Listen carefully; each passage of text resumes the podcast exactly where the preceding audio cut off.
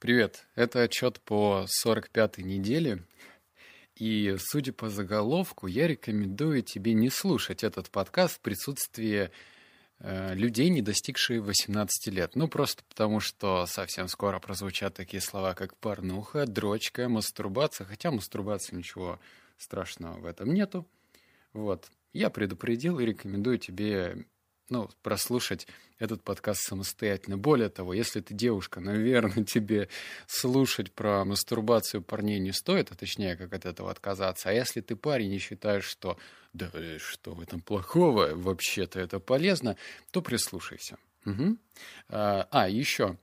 Мне кажется, что осознанность — это когда ты не рубишь с плеча и говоришь, вот это хорошо, это плохо, на основе той информации, в которой тебе заложено. А когда ты позволяешь себе новой информации попасть в свою головушку и подумать, о, а может быть, есть какая-то другая реальность, да? Я ничего не буду агитировать, я, ну, как бы не этот, не священник, да, чтобы говорить, что плохо, что хорошо. Я поделюсь своей историей, и она весьма странная. Расскажу, почему. Э, этот подкаст «52 недели одержимости» как раз-таки начался с того, что я решил закончить строчкой. И натолкнуло меня множество факторов, но они не были решающими. Я смотрел видео, как э, смотреть порнуху плохо. Я смотрел, читал какие-то статьи, но конечной как раз-таки точкой стала книга Игоря Рыбакова «Ток». А, э, речь в книге шла не конкретно про мастурбацию, а больше про то, что мы чем связано то, что мы хотим быстро получить вот этот кайф, с чем это было связано. И я скажу честно, я продержался в районе шести месяцев, ну, точнее, ну, полгода. Я был безумно этому рад, горд, но кто знает и слушает этот подкаст долго, то, то, наверное, в курсе, что у меня родился ребенок, а заниматься с женой сексом после седьмого месяца — это на любителя, так сказать. Нет, у меня, безусловно, восхитительная жена, но у меня свои тараканы в голове, и когда ты понимаешь, что за твой член может схватить маленький ребенок, то это пугало. Конечно же, я понимаю, что это невозможно. Но все-таки, в общем, это сложно. К тому же, когда ребенок появляется на свет, о сексе ты еще забываешь как минимум на два месяца, потому что нужно восстановиться. Ну, в общем, все. Я озвучил, мне стало легче. Так что у меня, а, как мне казалось, есть оправдание. Теперь то, что я узнал. Ой. Растирать на животе свою эктоплазму значит не дать энергию партнеру. Начнем мы именно с этого. Э, дело вот в чем. Когда ты ищешь какой-то запрос в интернете, в ютубчике или просто в статьях, то с большой вероятностью ты находишь именно подтверждение своим мыслям. То есть, если ты вобьешь польза мастурбации, то ты найдешь статью о пользе мастурбации. Никаких проблем нету вообще. Речь про то, когда ты стираешь живота э, свою сперму и смотришь в зеркало в глаза саму себе, то лично я чувствовал какое-то какое низкое ощущение. Я был не то что раздавлен, но мне было стыдно перед самим собой прежде всего. А дальше, за счет того, что у меня 8 лет отношений, я как бы ощущал, что ну, можно очень легко себе доставить удовольствие и вообще не париться. Ну, вот мне грустненько, пойду-ка я посмотрю какое-нибудь порно. Э, и сразу готовься, что отношения будут из-за этого портиться.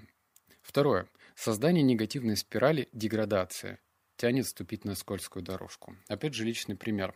Я сколько, наверное, месяца два с половиной назад был один в Сербии один, никто не мог за мной проследить и посмотреть, чем я занимаюсь. Я мог делать все, что угодно. И знаешь, когда... Ну, я поехал на неделю, а за счет того, что я... Ну, это достаточно такая скучная страна сама по себе.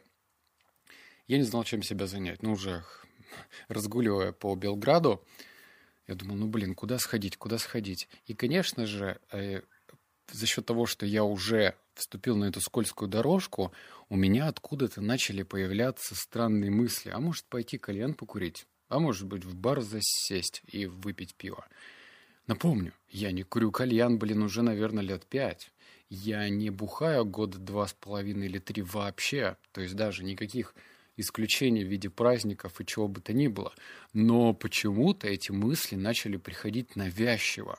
Я с ними, конечно же, боролся. Ну, как боролся? Я их принимал и думал, о, забавно, что это за хрень со мной происходит, но не шел на поводу. Однако я был к этому близок, потому что это, знаешь, как наверное, как обжорство, да, вот у некоторых людей. Что будет, если съем лишнюю ложку мороженого или там укушу еще раз пирожное, да, кажется, это просто мелочью. Ну, что мне мешало там, я же на отдыхе пойти и просто посидеть в баре, и, и все. Но, как выяснилось, есть сильнейшая цепная реакция. Если ты позволяешь вот таким казалось бы, случайностям в своей жизни, то эти, в кавычках, случайности будут появляться все чаще и чаще. А потом прощай полезная привычка, и ты уже ходишь раз в неделю в барчик, и ты уже покуриваешь кальян и так далее. Понятно, да, я объяснил? У меня, я просто про себя говорю. У меня начали появляться негативные мысли. Не то, что негативные, а деструктивные мысли. Третье. Если ты хочешь лезть с иглы быстрого вознаграждения и иметь больше амбиций, придется попрощаться с этой привычкой. Я это говорю еще прежде всего для себя. Смотри, что такое дрочка, если ее рассмотреть более детально? А, лично я этим занимаюсь э, по двум причинам занимался, а теперь уже все, я подписываю себе договор. А, первое, мне нечем было заняться, то есть просто скука. И второе, а, я чувствовал себя грустно, то есть мне нужны были дешевые, быстрые эндорфины, потому что что-то сидеть, заморачиваться и делать глобально долго, и мост ленив, нужно сделать что-то быстро. Когда ты приучаешь себя получать что-то быстро – то возникает вопрос, а нахрена тогда сидеть, корпеть, что-то там, шевелиться, чтобы получилось что-то сложное. Да, безусловно, когда ты делаешь какой-то серьезный проект, у тебя эндорфины приходят другого уровня. Но делать что-то глобальное, амбиций становится значительно меньше. То есть это абсолютный минус в, в сторону того, что дрочить точно не круто.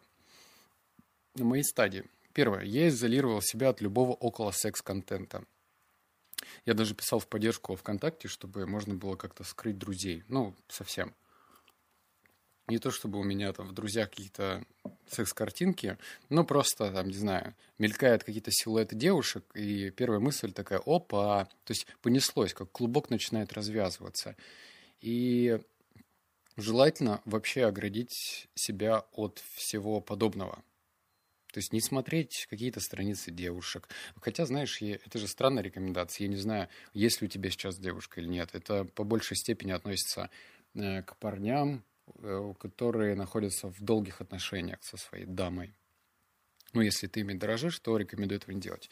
Второе. Легко в путешествии, сложно дома одному в момент, когда нечем себя занять и грустно. Но об этом я только что сказал. В путешествии, кстати, ты об этом шибко не задумываешься. Я в день проходил по 15 там, 18 километров и приходил домой, заваливался спать, перед этим почитав часочек, и все.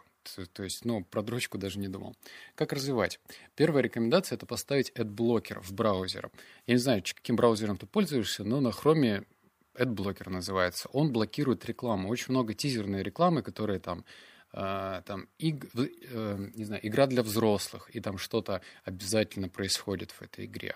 То есть там не обязательно должно быть какая-то эротика лютая, но что-то там такое очень-очень возбуждающее. Тебе нужно просто это убрать. Второе. Позыв расслабиться имеет э, небольшой срок годности. Это интересная мысль в том плане, что мысли любые, даже не эротические, они как вихрь проносится в сознании и сильно надолго там не содерживается. Это точно. Обрати просто внимание, если у тебя есть такая возможность. Приходит тебе навязчивая идея, ну прям просто до дрожи хочется это сделать. Попробуй пересидеть. Пересидеть не в смысле так, не думай об этом, не думай об этом, а просто, ну, пришла эта мысль, хорошо.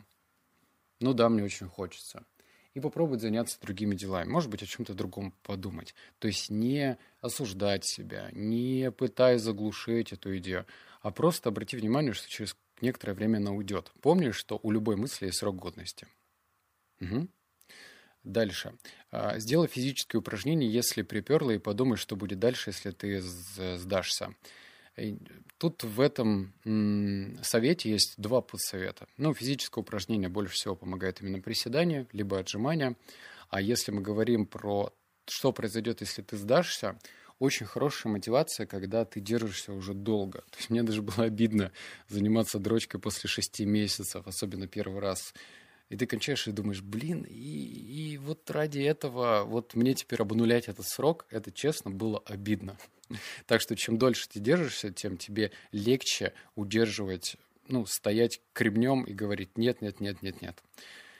Что я заметил? Я испытываю больше уважения к самому себе, когда воздерживаюсь. Это абсолютно точно и ну, прям на сто процентов. Я даже вот сейчас не, не могу найти какой-то антитезис этому. И если хочешь, я рекомендую тебе посмотреть фильм, который называется «Мирный воин». Для меня он стал открытием. Это достаточно старый фильм 2004 года. Если ты его смотрел когда-то ранее, пересмотри. Шикарный фильм, шедевральный фильм. И относись к себе словно ты мирный воин. Ты поймешь почему, когда пересмотришь этот фильм.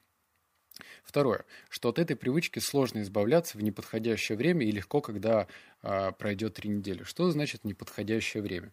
Неподходящее время это когда ты находишься в состоянии а, дофаминового отсутствия.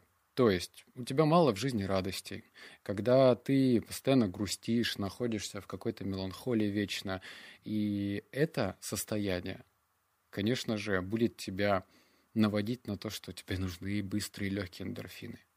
Оно тебя будет подталкивать, ну, потому что в жизни не так много красочного, все в основном серое, так что если ты хочешь от этого избавиться, то лучше подобрать подходящее время. Опять же, знаешь, он такой совет двоякий. Что значит найти подходящее время? Это как некоторые хотят открыть бизнес в подходящее время, и это подходящее время никогда не приходит. То же самое, как с инвестициями. Я вот начну инвестировать в подходящее время. Что такое подходящее время, непонятно.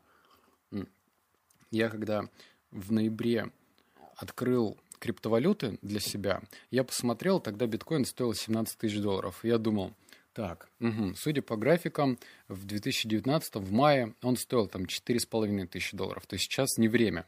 Понимаешь, да, логику? Сейчас он стоит 32 тысячи долларов, до этого он стоил 40 тысяч. Мне кажется, что какого-то супер а, подходящего времени просто нету. Угу. Следующее. А, я больше верю в себя, и моя вера подкреплена действиями. Теория отложенной награды. Что такое теория отложенной награды? Приводили даже эксперименты, и я не буду тебе сильно на нем останавливаться, потому что у меня уже от этого эксперимента тошнит. Из бизнес-книг эта история кочует очень часто. Типа про детей зефирки, когда перед детьми ставили зефирки и говорили им, что вот ты не должен ее есть, а если ты ее не съешь, ты получишь там больше зефирок. Потом этих детей, значит, нашли через сколько-то, 30 лет, наверное, и посмотрели. Оказывается, что те дети, которые дольше себя ограни... ну, дольше себе э, давали стимулов не есть сразу зефирки, они добились большего в жизни. Вот такой любопытный эксперимент. Он должен тебя натолкнуть, прежде всего, на мысль, что что-то быстрое, что-то легкое, оно вообще на самом деле не самое удачное. Ну вот как, знаешь, модель быстрого заработка денег. Если ты вобьешь в интернете быстро заработать, то добро пожаловать в мир, где ты очень быстро потеряешь эти деньги. Потому что все, что рекомендует быстро, быстро похудеть. Как тебе? Быстрые кубики пресса, быстро найти любовь. Все это очень такое двоякое, да? Быстрые деньги, но быстрый пассивный доход с огромными процентами. Так что слово «быстро» прежде всего должно тебя насторожить. Отложенный результат. Вот зачем нужно стремиться. И знаешь, сейчас вот перед запись, записью этого подкаста я дал себе нарок. Это знаешь, как э, выкуренная сигарета в последний раз. Вот сейчас, вот сейчас, вот последняя сигаретка, вот все, больше не буду. Вот примерно так же со мной сейчас. Я записал подкаст, а значит, я даю слово самому себе и тебе тоже. Вот посмотрим, насколько мне хватит. Как видишь, мне э, я не стесняюсь говорить правду, я не вру. То есть было бы очень странно, если бы я такой, да я суперчеловек, я внедряю все привычки, и вот что у меня получается. Нет, я как бы сорвался, но объяснил, по какой причине. Теперь посмотрим, что из этого получится в долгую. Ну все, обнял, поцеловал, заплакал. Услышимся в следующем подкасте. Пока.